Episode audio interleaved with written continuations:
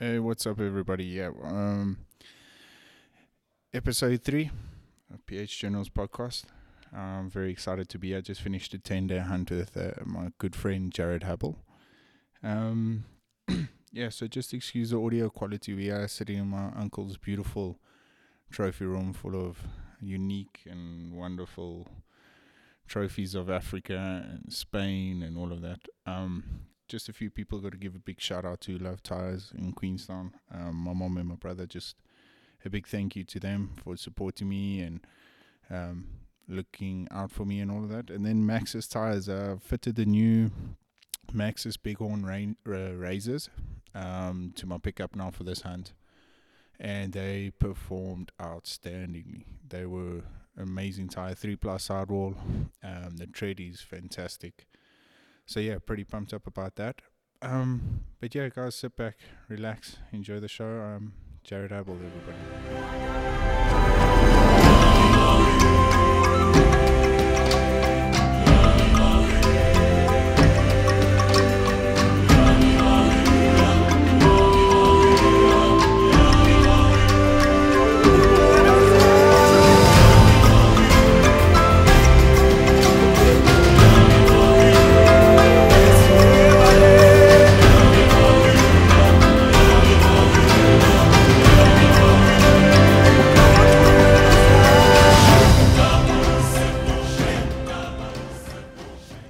Okay, guys, joined you by Jared Hubble.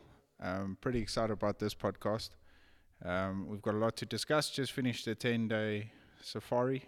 We've had a fantastic time, shot some amazing animals. Um, Jared, welcome. Thank you, Dylan. Excited to be here. How long have you guys been? This is your fifth time to South Africa, right? No, I think this is number six. Number six. Yeah. First 10 day safari, second 10 day safari. This will be my first 10 day. Okay. So Jared has been here for a few times. It was my first time hunting him last year. Um, we had a very tough hunt, the hippo hunt. Just But- a little. But before we get into the whole hunting industry, Joe, just tell me a little bit about your huntingafrica.com and what it's all about.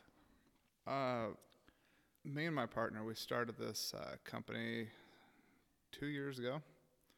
Uh, we were called Affordable Africa Hunts, and we decided to make the switch to Hunting Africa. It's easy to remember, and um, w- every time we say our name, we're saying our website. So it's easy for people to go to. Uh, reason why we started is my very first time coming to Africa, we had no idea what to do. Um, our outfitter didn't help us. We, we, we, we had no idea what the next step was, how to get the guns here. And when we did get the guns here, the people were terrible. We had to wait and we had to pay people. Um, then we get to the safari and we got to, you know, pay double what we were what we were first quoted. So uh, we started this to help hunters not to go through the experiences that I have. Um, and so we help you from start to finish, from just even booking the hunt, transporting guns, helping with flights, helping with excursions, photo safaris, um, to getting your taxidermy work done, to getting the shipping done, even to the brokerage uh, fee done. And we're not asking for commission on any of it. You know, where we're going to make all our money is on the hunt.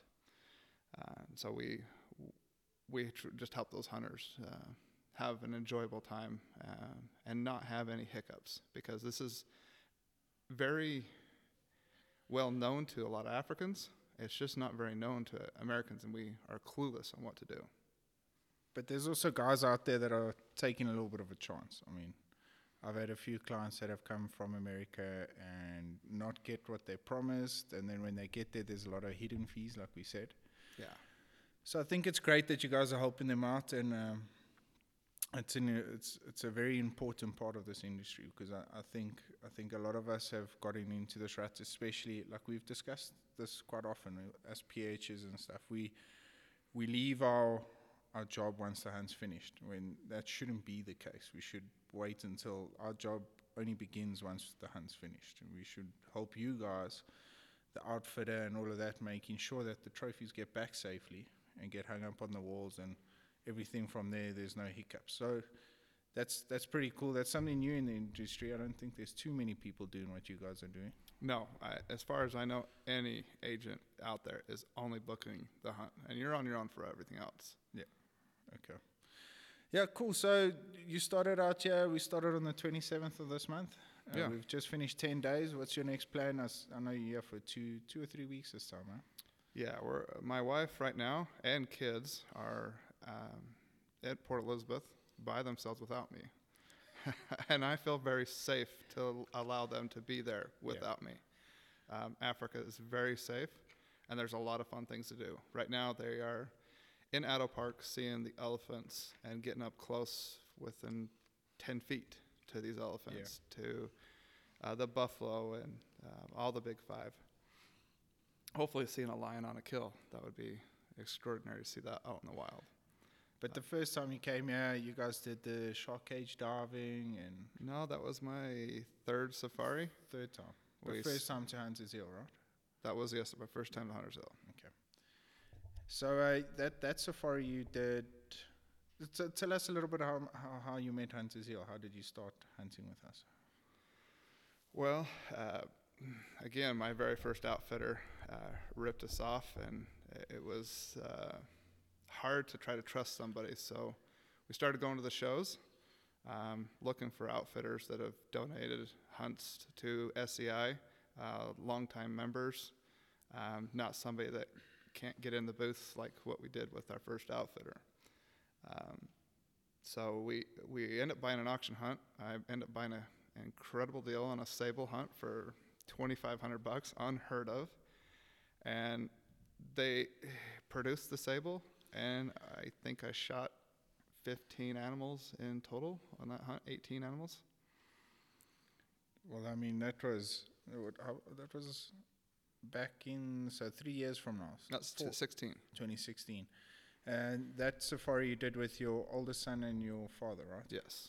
And after that, what did you do after that? Head off to Um, we, I think we went home after that. We started our safari in Cape Town Okay. and did the whole garden route.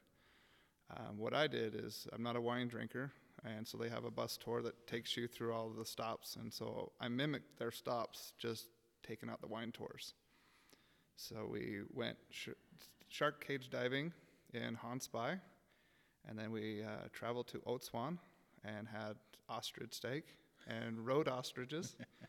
I'm a fat boy, so I didn't get an opportunity, but my son did, and he had incredible time. We got neck massages from ostriches. If you don't know what that is, you'll have to log onto our website and, and see that for real.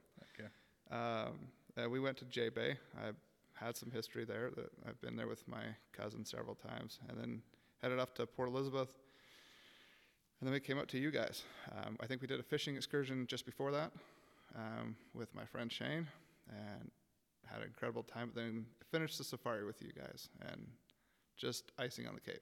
The fishing was done in Kenton on Sea, am I correct? Yes, it was. Okay, and uh, where, what sort of fish did you guys catch up there? Uh, that trip we caught uh, black eye, and I'm gonna maybe mess some of these up. Yellow eye, I believe. Yeah, Uh, Frenchman, Frenchman's fish. yeah. But my son and my dad caught the two black eye fish, um, Okay. and I didn't get one of those, but we caught several others. Took them back to Shane's house and had a fish fry. Um, some of the fish, best fish I've ever had in my life. So did you guys stay at Shane's house itself, or did you No, we stayed in actually Port Alfred. in Port Alfred? Yeah, right on the beach. It's about a 20 minute drive from Yeah, there. yeah. It's not far. Um, so then you came over to South Africa. Tell me, tell me a little bit about the experience about hunting with your son. And I know, was it his first time here to Africa? It was both my dad and my son's first time, Okay. and my son's uh, first animal. He's only 10 at, 10 at the time, Okay. um, and we can't hunt at 10. We can hunt jackrabbits, and that Yeah. that's not any fun. Just to kill to kill. That's not Yeah. not ideal for me. But uh, my PH at the time that was uh, Justin, and I didn't know this about my son. Um, we went practicing before we came uh, shooting. and he seemed to be doing fine. He'd hit the bullseye and Yeah. didn't really see a problem. But Justin, one of the PHs at Hunters Hill, he he saw there was a problem with my son when he could shoot. Okay. So he uh, he discovered it that my son can't close one eye, and he keeps both eyes open When he's looking through the scope. when he's looking through the scope. okay. And so that can be a challenge. And so he couldn't see the animal and he had issues. And so Justin improvised uh, with what he had, uh, used an ice cream bucket as an eye patch and an old tire as an elastic and used that to cover up his eye. So he could so he could hunt and shoot some animals. And he did awesome. Justin was very catering to him. His first animal was a blesbuck. Second animal was a warthog. His third was a kudu. Okay. But just for people that are out there and looking to do this with their sons and stuff, I mean that that was my some people don't know this, but I was the first registered hunter on Hunters Hill. But for me, that was the most ex- incredible experience I ever had because I shared it with my uncle and my father that I was very close with. Um, took me out for my first animal and then did, did, did the whole blood and eating the liver thing and stuff. Tell us more about that. I want to hear.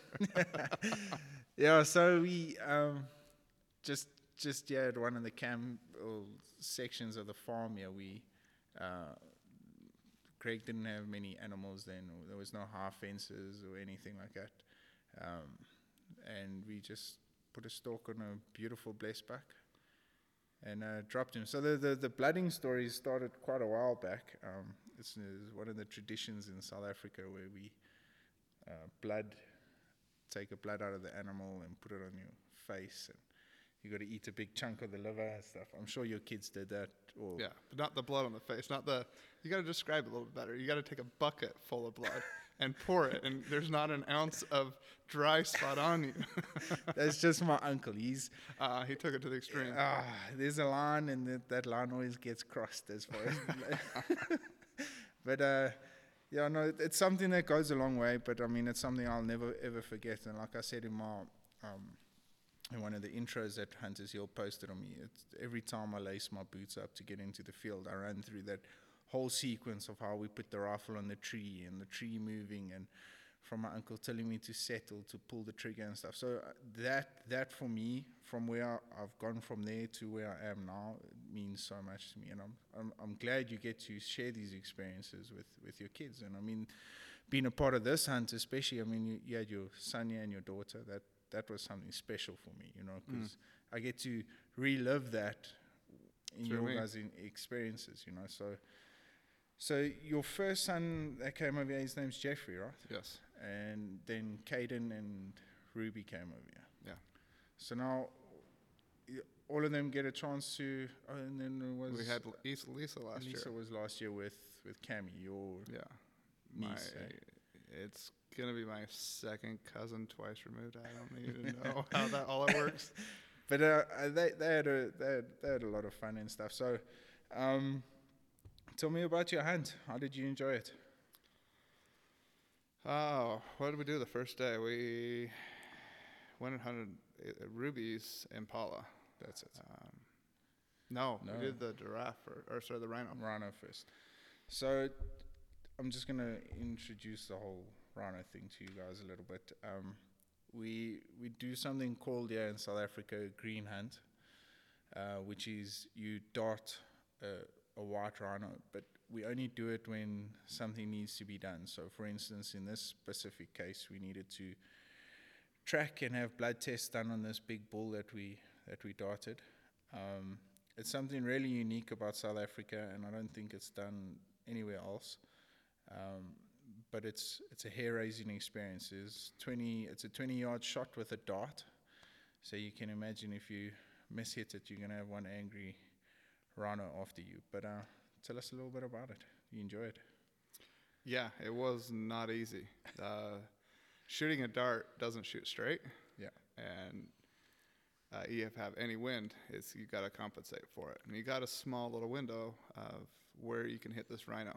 Uh, the rhino skin's two inches thick, Yeah. if I'm not mi- mistaken, and they have folds on their um, uh, their skin. So if you hit one of the folds, you're not gonna uh, get the, the penetration? penetration on it. So yeah, we put on I would say eight, ten stocks Yeah. to this thing, and uh, every time we just couldn't get close enough. He would not allow us. We, uh, we didn't get a charge, Yeah. Which we were very lucky. And yeah, no, extremely. And uh, finally, we we got uh, two darts in him, and and it, we got a witness of him basically relaxing, and he, it wasn't like he just would tip over. He he Yeah. relaxed. He settled down. He he sat down. Uh, it was an incredible experience getting that close to a rhino. You know, as we were hunting him, he would go through the brush and you could hear like a metal plate that it was the trees were Mhm. scratching against, and Yeah. so that was the first thing I went to go touch. Uh, is that metal, uh, which felt it sounded like a metal plate. And It's a very hard plate on top of them, which I assume is because of the lions to protect them against them. Yeah, and the thorn trees. I mean, you you guys have seen our acacia trees. Yeah, they're not they're they're not, not they're- the friendliest piece. Of, no. But um, yeah. So that that there, there's so many variables when you when you're doing these green hunts because the dart's filled with liquid. So obviously in that little canister, the liquid moves a lot. And uh, I only sort of after now after doing it with you, I, I read up a little bit about it and stuff, and that's got the whole lot of variations because you're shooting cross, so that liquid lines um, sort of at a vertical angle. So when you shoot it, obviously the liquid moves inside there, and that's Ah, I that's where the whole variation comes Right. in. And I picked that up, and that's why a lot of the people prefer the, uh, you know, obviously if we don't do green hunts and then you just dart in rhino to move them or whatever the case, they dart them out the chopper, so the liquid is facing down, so there's not there's not as much thrashing of the liquid inside the dart, which is a variable. And then our shot placement on them obviously is in, in the neck, not behind the shoulder like we normally do with all the other animals, which Right. is also the target is a lot smaller. You think on a bigger animal it'll get bigger, but it's it's smaller. So so that was enjoyable for me. And then we went off to Ruby's Impala.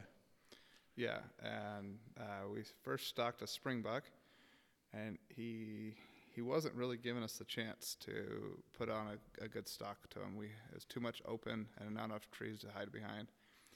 Um, off to the distance, we had some impala barking at us, and so we decided to take a, a shot on on a a coal bless or a coal impala with, for my daughter. Um, Dylan coerced her. he he calmed her. He he did everything he needed to to get her to place a calming kill shot on this impala, and the excitement on her face yeah. is is so hard to describe. It's, something we got need to show.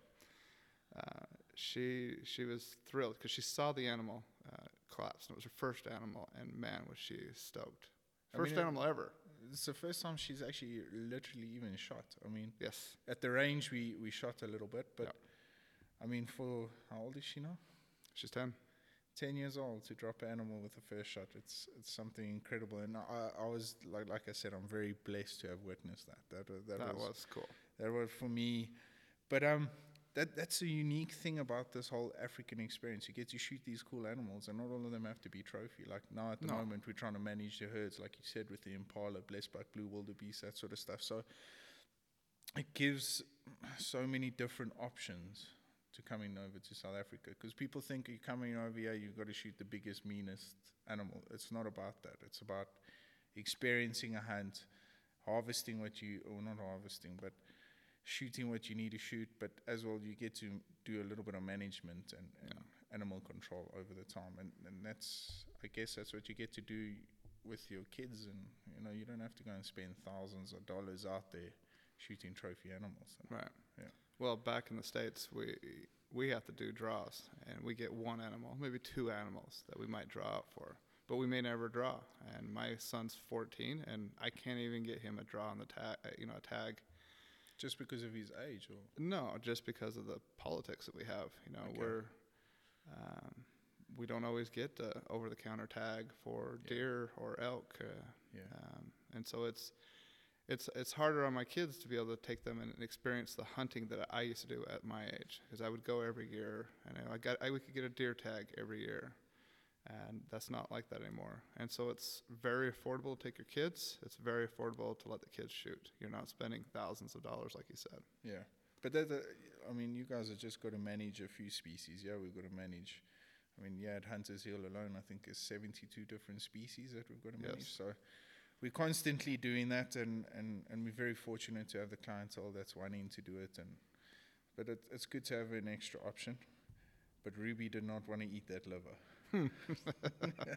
So, we didn't go as extreme as you guys did by pouring the blood all over her face because that yeah that she would have freaked out. Yeah, but we we she just kept cutting that piece of liver down till bite-sized pieces, and then eventually took a massive sip of water, and I had to chuck it in in the top of her mouth so she could swallow. But then it, we we were, we were off to Caden. We stalked on a herd of blesbuck there.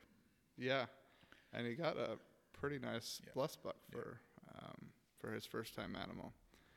Um, and yeah, Caden uh, again, he has never shot just like Ruby.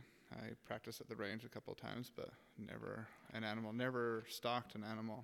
Uh, so when he got that opportunity with Dylan, um, we were we were actually after springbuck as Yeah. well. And springbuck are they're like our antelope back home, um, but and you can't get close to them just like our antelope back home. Yeah.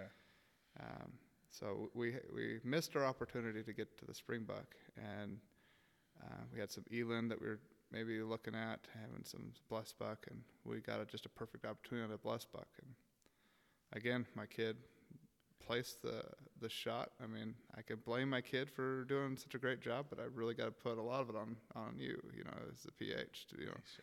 Telling these kids on where to shoot, how to shoot, calm them down, because the adrenaline that you get through some of this uh, can be sometimes overpowering.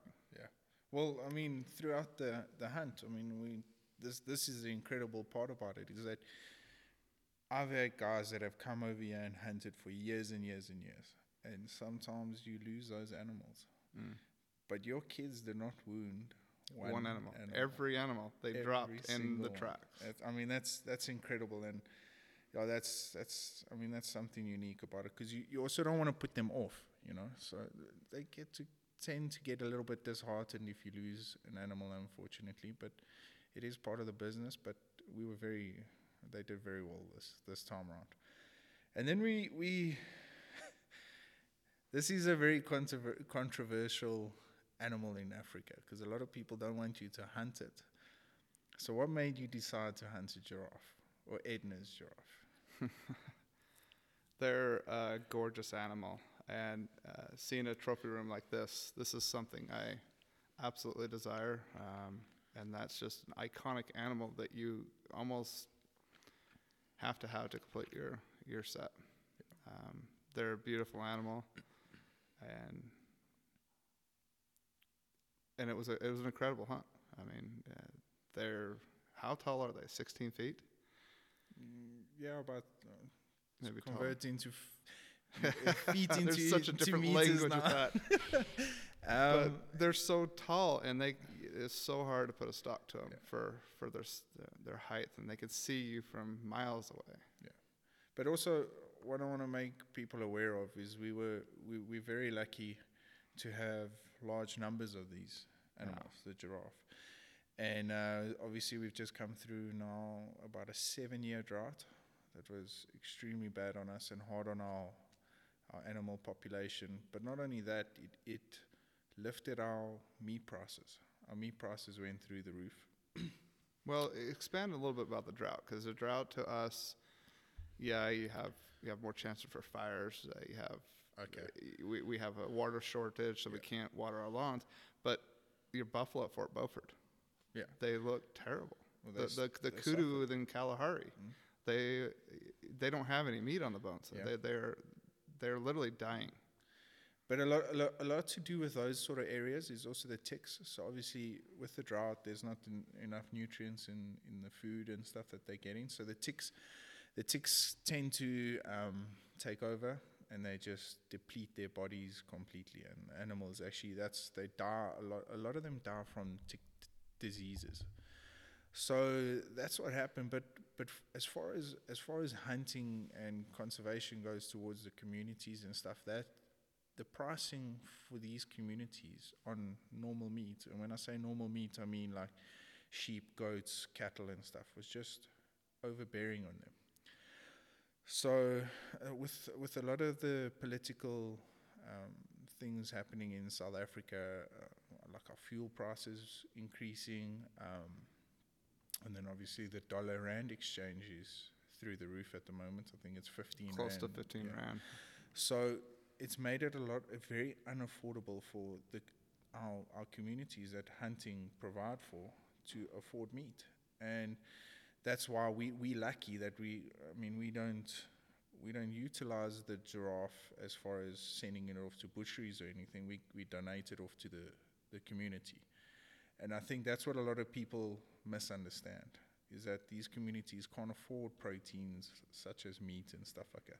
So that's why I know I know it's a controversial thing in the states, but people need to understand when, when they come over here, us as as PHs, and that we we know um, how big these herds are, and we know our limits. I mean, we know when to stop shooting certain animals because we've shot enough, or whatever the case may be. But we we, we, we promote you shooting these sort of things to feed these people because without them, we don't have skinners, we don't have trackers, they don't have jobs. And they work so Yeah. hard That's for so little. yeah, it's crazy. But um, so yeah, so we basically every single piece of that giraffe went off to the local community, and, and that's something as well. That's that's special. When you say every single piece, uh, we were trying to talk this at, about this at Cortman's house, and I don't know if the wind got it all, but yeah, I mean, it's the intestines, it's the stomach, it's the the kidneys, the liver, the heart, uh, the, the esophagus. yeah, I mean, uh,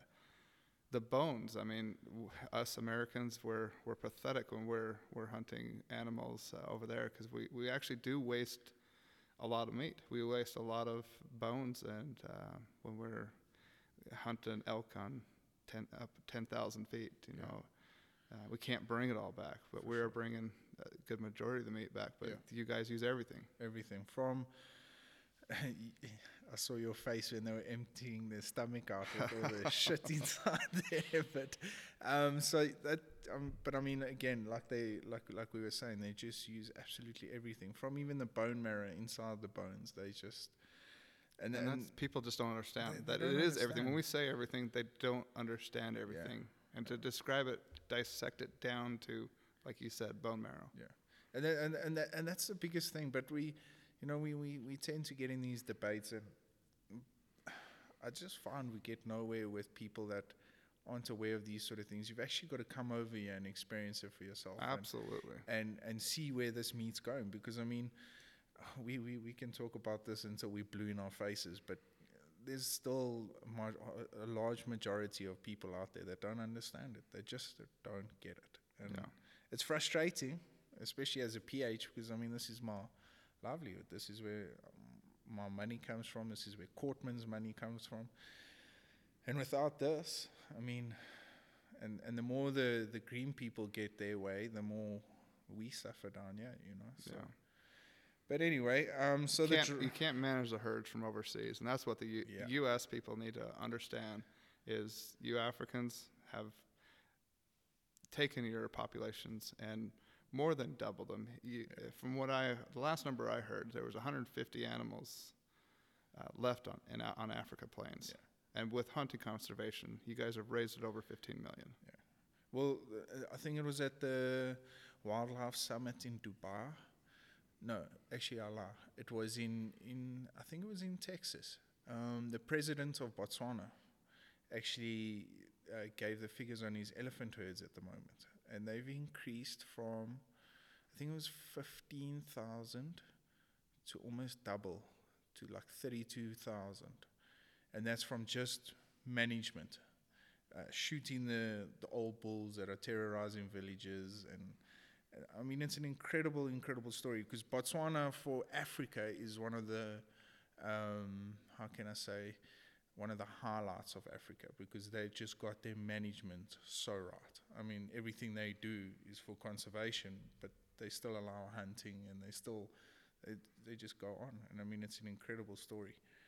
But the giraffe went down and then uh, we came back and we what did we do next? It was the blue wildebeest, huh?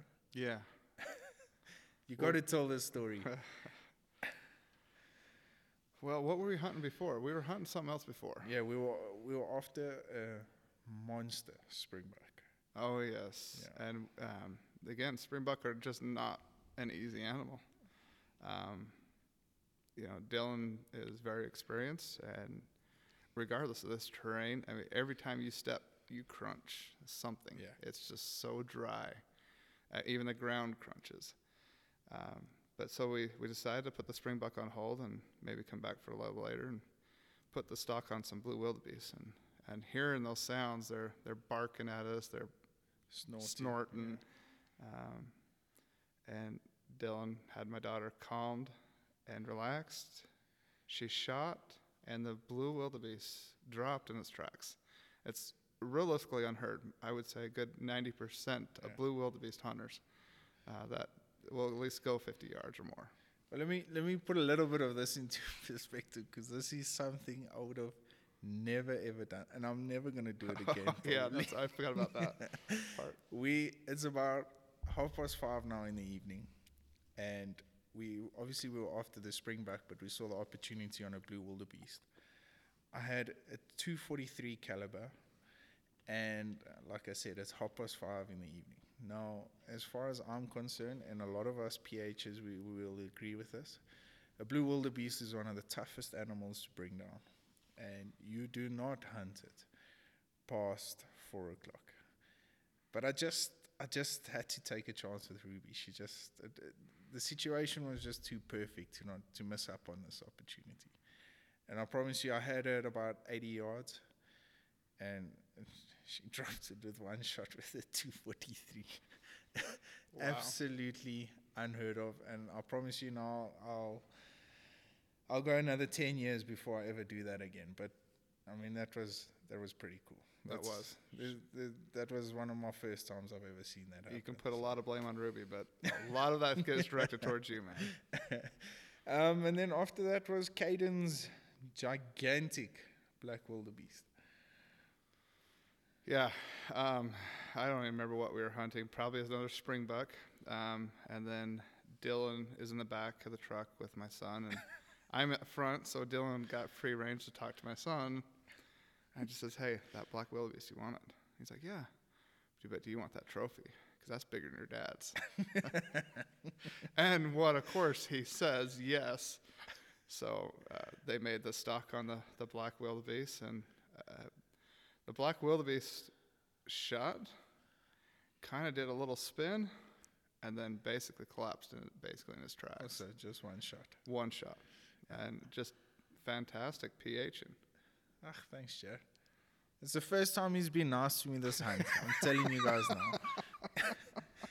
but um, so then uh, we we shot a few animals in between and stuff. But me and Jared, it was our first time hunting last year together, and so we were hunting hippo again as part of With a bow. Yes, with a bow. Um, part as part of management down in the Fish River, and um, because they went on tender and all the meat gets donated to the villages, the local villages, um, which is cool. But unfortunately, we just just that hunt. Although it was one of the coolest hunts I've ever done, in between the trees, and and it's just so thick there and stuff. Just nothing just went right. I mean, we put a few stalks on. We put a stalk on on a Barbary sheep. Got stuck at five o'clock in the morning and walked up a You did that on purpose, all right? just to make them walkable. And we got there, and um, partly my my fault to blame. We didn't uh, the angle of the shot we misjudged. Anyway, so then we messed up on that, but we got a beautiful tsessebe last year. What else did we shoot? Uh, golden wildebeest and Yes. the golden Gemsbuck Yes. and buffalo. Oh yes, that's right. And then, um, but Oh, this hunt, Kalahari. Kalahari Springbuck. Oh Yeah. jeez, yeah, that man monster one. Anyway, so but this this hunt just everything just fell into place pretty cool. Um, and we got a bit of redemption on the Barbary sheep. Yes, That was cool. that was. I, I don't think I've ever gotten Dylan, other than the grass buck. I don't think I've ever gotten Dylan so excited. he fell over. That was awesome. because you don't also get a 280 yard shot on a on a Barbary sheep. They're normally further than that. But we we managed to lie down in like this this sort of valley on top of one of Hunter's Hill. It's actually the Volskersberg Mountains. Um, they're about 12,000 feet. What? How many feet were we last year? I think it was about 12, 12 and a half thousand Fish feet. River? No, no, no. The the Volskersberg Mountains Oh, where yeah. we were hunting the Yeah, barber sheep. And they just came over into this like little saddle we had in the mountain perfectly. And uh, uh, one of one of the things about a barber sheep is the eyesight is just crazy. I mean, they're brilliant. They are their eyesight so good. So, and Jared dropped him with a perfect shot. Jared was aiming for the top of the shoulder, and he shot it through the head. but it dropped. So I'm not going to complain about I that. aimed at the top of the shoulder, so I didn't hit the stuff below. Uh, he'll tell you another story. Yeah, yeah, yeah. we got it on video. You guys can see it for yourself. Um, but other than that, um, our 24-hour hunt. Oh yeah. Tell us a little bit about that. Oh, um, so we get up very early, um, and their early for them is seven o'clock. So very early It's three. Um, we got up at three, um, and just quickly gathered a day pack. Uh, went to uh, the truck and headed over to Graaff-Reinet um, on a very long drive. Uh, gosh, we were three hours Yeah. three hours on the drive, and then probably about another hour on a dirt road, and then climbed a mountain um, in this small truck that they consi- they considered a, a massive truck, but it, it made it, and we got up there um, and put several stocks on some valves. Um, the, the wind's just howling, um, and it's usually a 400 yard shot. Yeah. Very difficult shot to make. Yeah. Very small animal and so the vitals are very small. Um, so yeah, we made I, th- I think what six stocks. Is Yeah. that, is that right? Yeah, we made we made two on one herd, and then the other four on the on the one specific herd. Um, but yeah, that vaal rhebuck is again this is uniquely to the Eastern Cape. Um, vaal rhebuck you only find in this area, which is pretty cool. Hmm. Um, so that what makes us a little bit unique in a way. But yeah, like you say, you you're very lucky if you get an under under 400 yard shot. But and it's the angling of all the Yeah.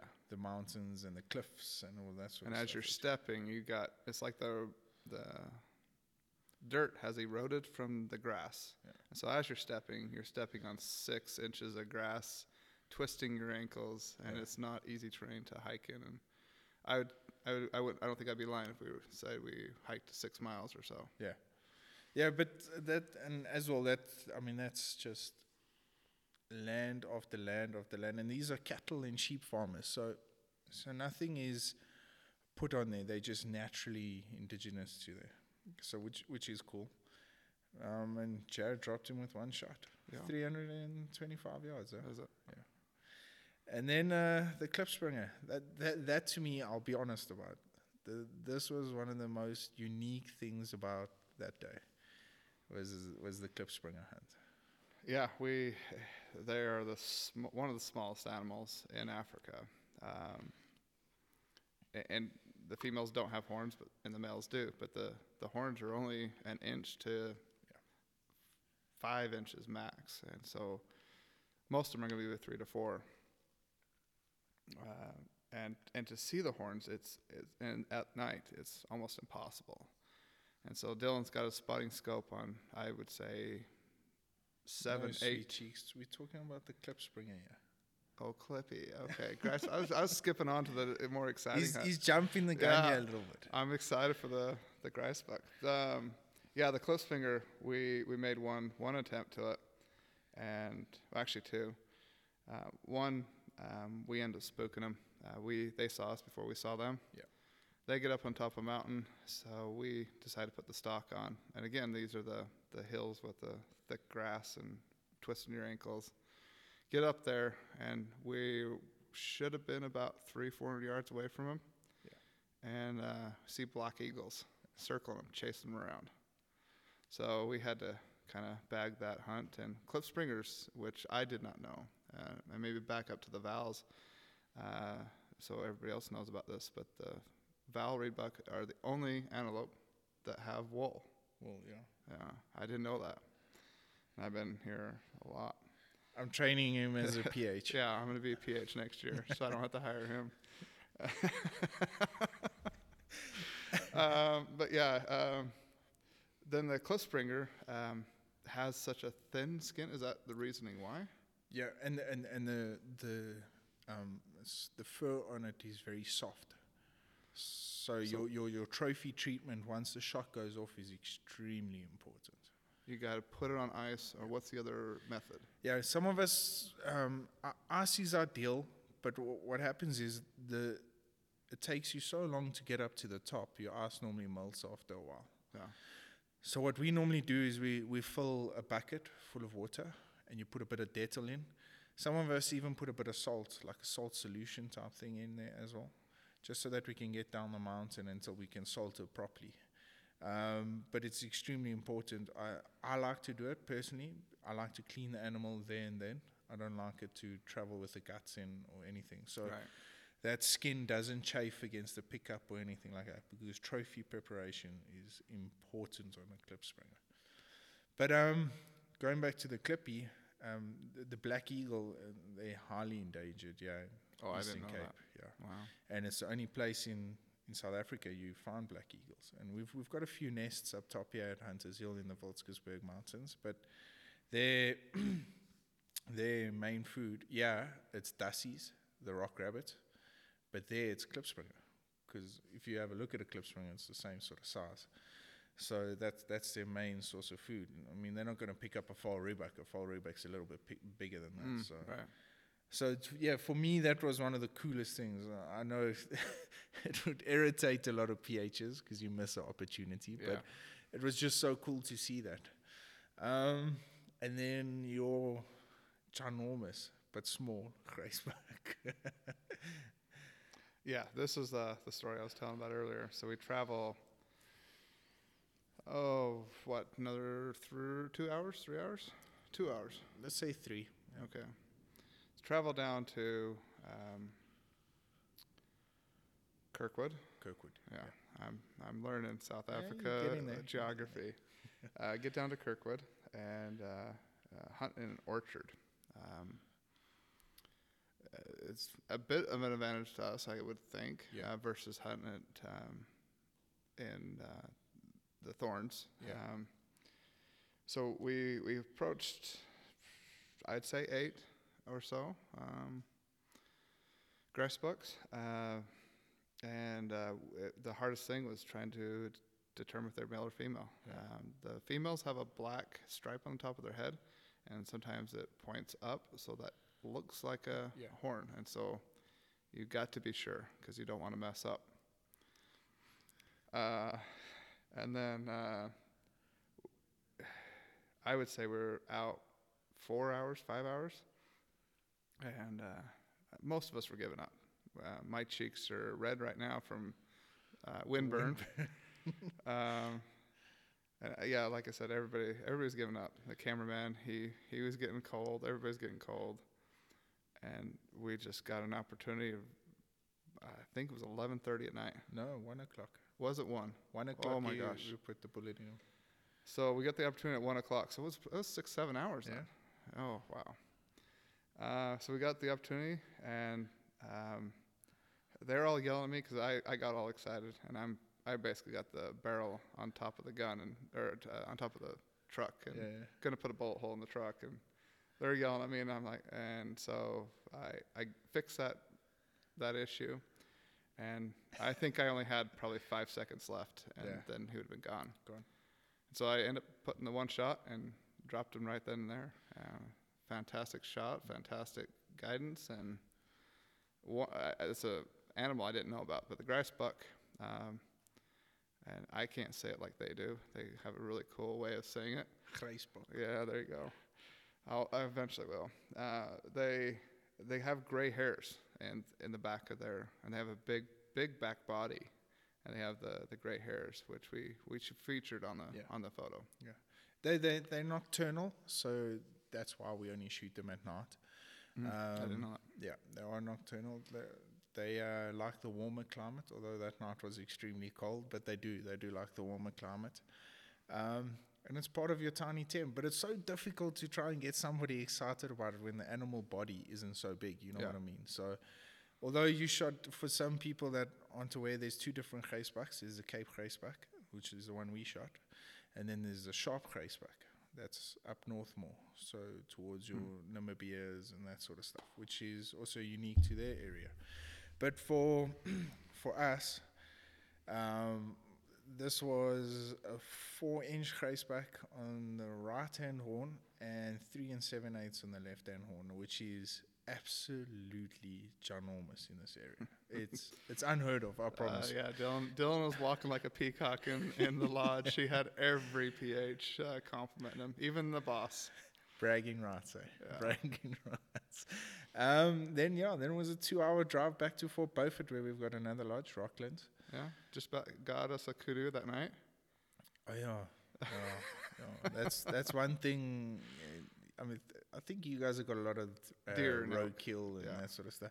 We saw this monster kudu bull just trotting along the road. I told Jared I've never shot a kudu bull by myself, so I might have nicked one with my my truck.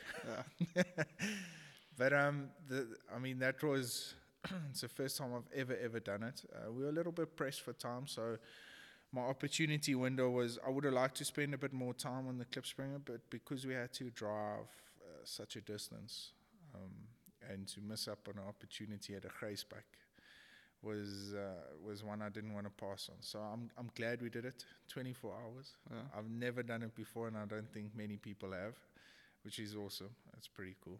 Yeah. And it's a hunt I'll never ever forget. Her. Never. um, and then what? What did we go after that? I was after the steenbuck, wasn't it? Oh yes. Okay. So that was yesterday. Yeah.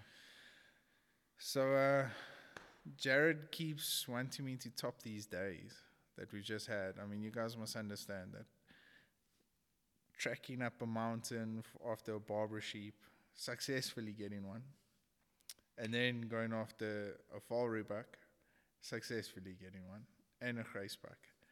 To try and top that is unheard of. but yesterday was pretty cool as well. I mean, it was. I took him on a little bit of a joyride just to tease him a little bit. He got lost. I, I've taught him about the new app called onX. He's gonna download it so he doesn't get lost again. So uh, yeah, I took him on a little bit of a joyride. But there's there's been a Steenbuck Ram that I've been following for quite some time, and I haven't shared the information around Lodge because you know that those opportunities are few and far between. So I knew we were staying out, and then we sank him, which was also a very very nice Steenbuck. You trying to do your tiny ten? Yes. So what's left? What have we got? We've got Duiker, Steenbuck, Grysbuck. We've still got Dik Dik, Yep. Blue Red- duiker, Blue Duiker. red duiker, Red yellow back duiker. That's it. Um, I'm trying to think now. Uh, there's the Sharpe's Grysbuck, and we short two. Some people are going to debate whether the vaal rhebuck should be part of the Tiny 10 or not. I think be- it should, I think it should too. And maybe the mountain rebuck. Mountain as well. Uh, Have you shot one? yes. So now, tell me a little about this lion hunt you're going on. Well, I don't know much about it, um, other than uh, we're going to be up in the Kalahari. We're going to do a, a male lion, female lion, buffalo, and um, I think we get a blue wildebeest impala, and then we get a sable. Okay. Well, that's. I mean, that's that's something that I think the Americans have got to start relaxing on a little bit. Is the lion hunting Yeah. because I think before it's too late, um, our lion population is going to start suffering. Why is that? I just think, yeah, here's, here's the perfect example.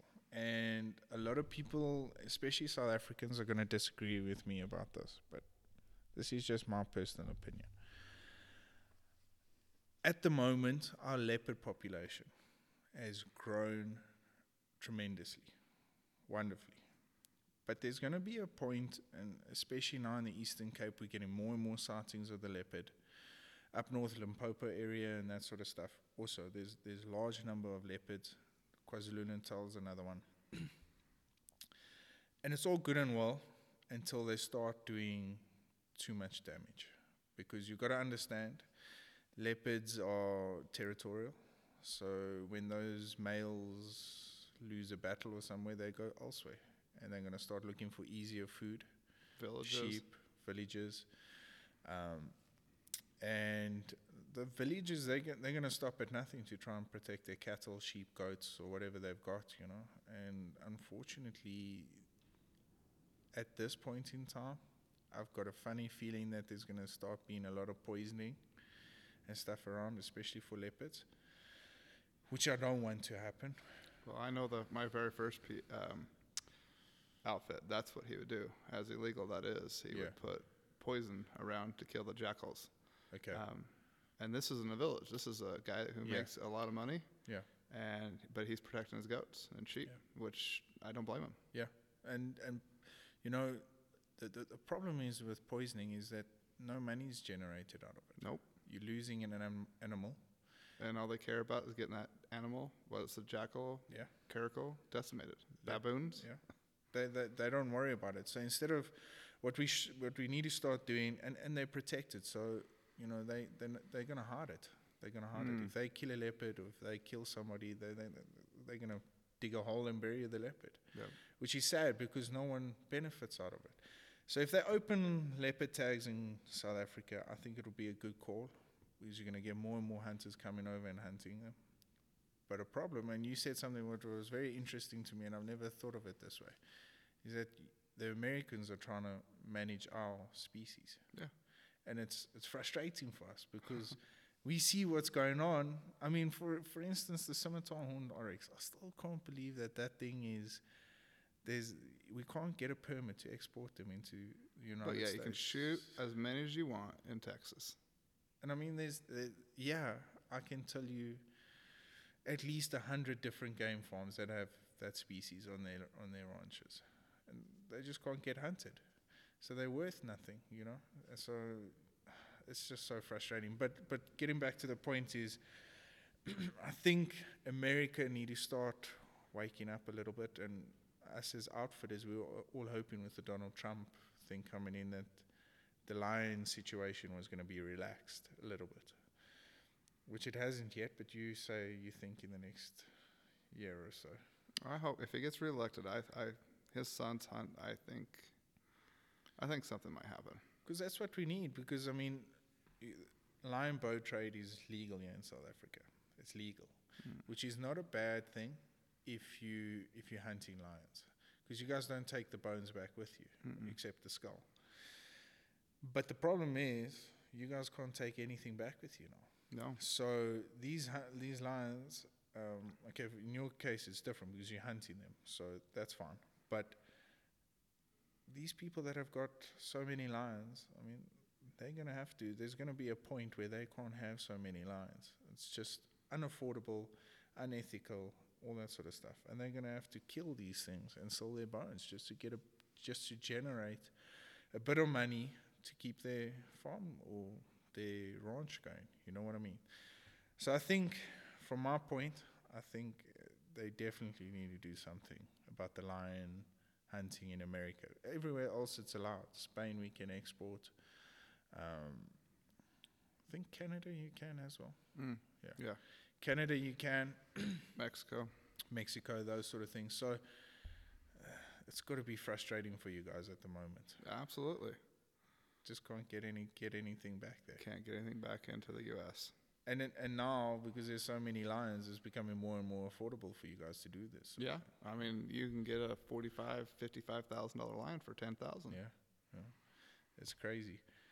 But Jared, getting towards the end now, um, I just want to close off on what, as far as hunting Africa is concerned, Yes. what was your um, goal, your objective of doing this hunt, especially videoing it, and, and what did you want to achieve out of this whole thing? Um, uh, for understanding, I mean, these tree huggers, um, I, uh, some of them I can't even stand.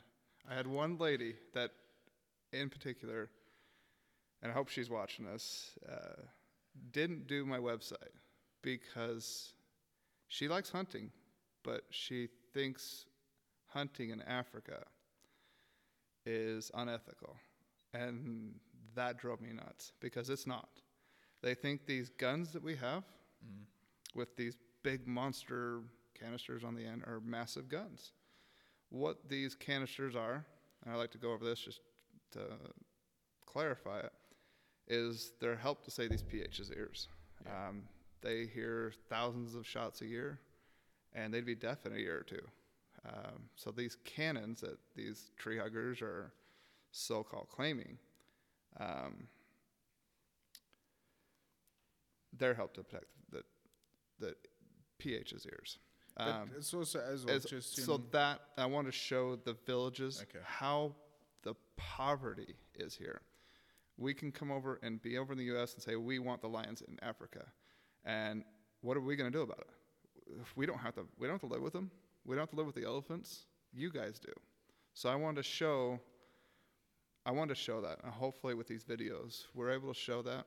We're able to show that it's affordable. We're able to show that 10 year old girls can do it, 10 year old boys can do it. Um, that, that was the main goal of these videos.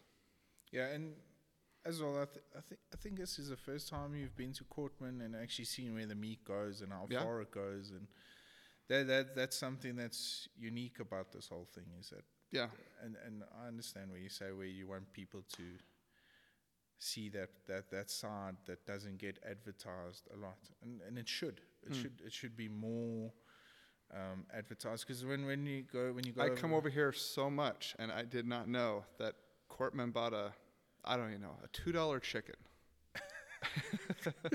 he buys a $2 chicken, and it, he's buying it to feed his village. yeah Um, if I would have known that that's what he, he he's doing, I would have bought the whole set of chickens and let Courtman go chasing, and that would have been good video footage. But you know, there's so much that we don't know. We went and helped a school. Um, they have the kids home by well, not home, but they they out of school at one o'clock. Um, that's something I didn't know, and they do that so for the safety of the children, so they're not out late. yeah, but I mean that.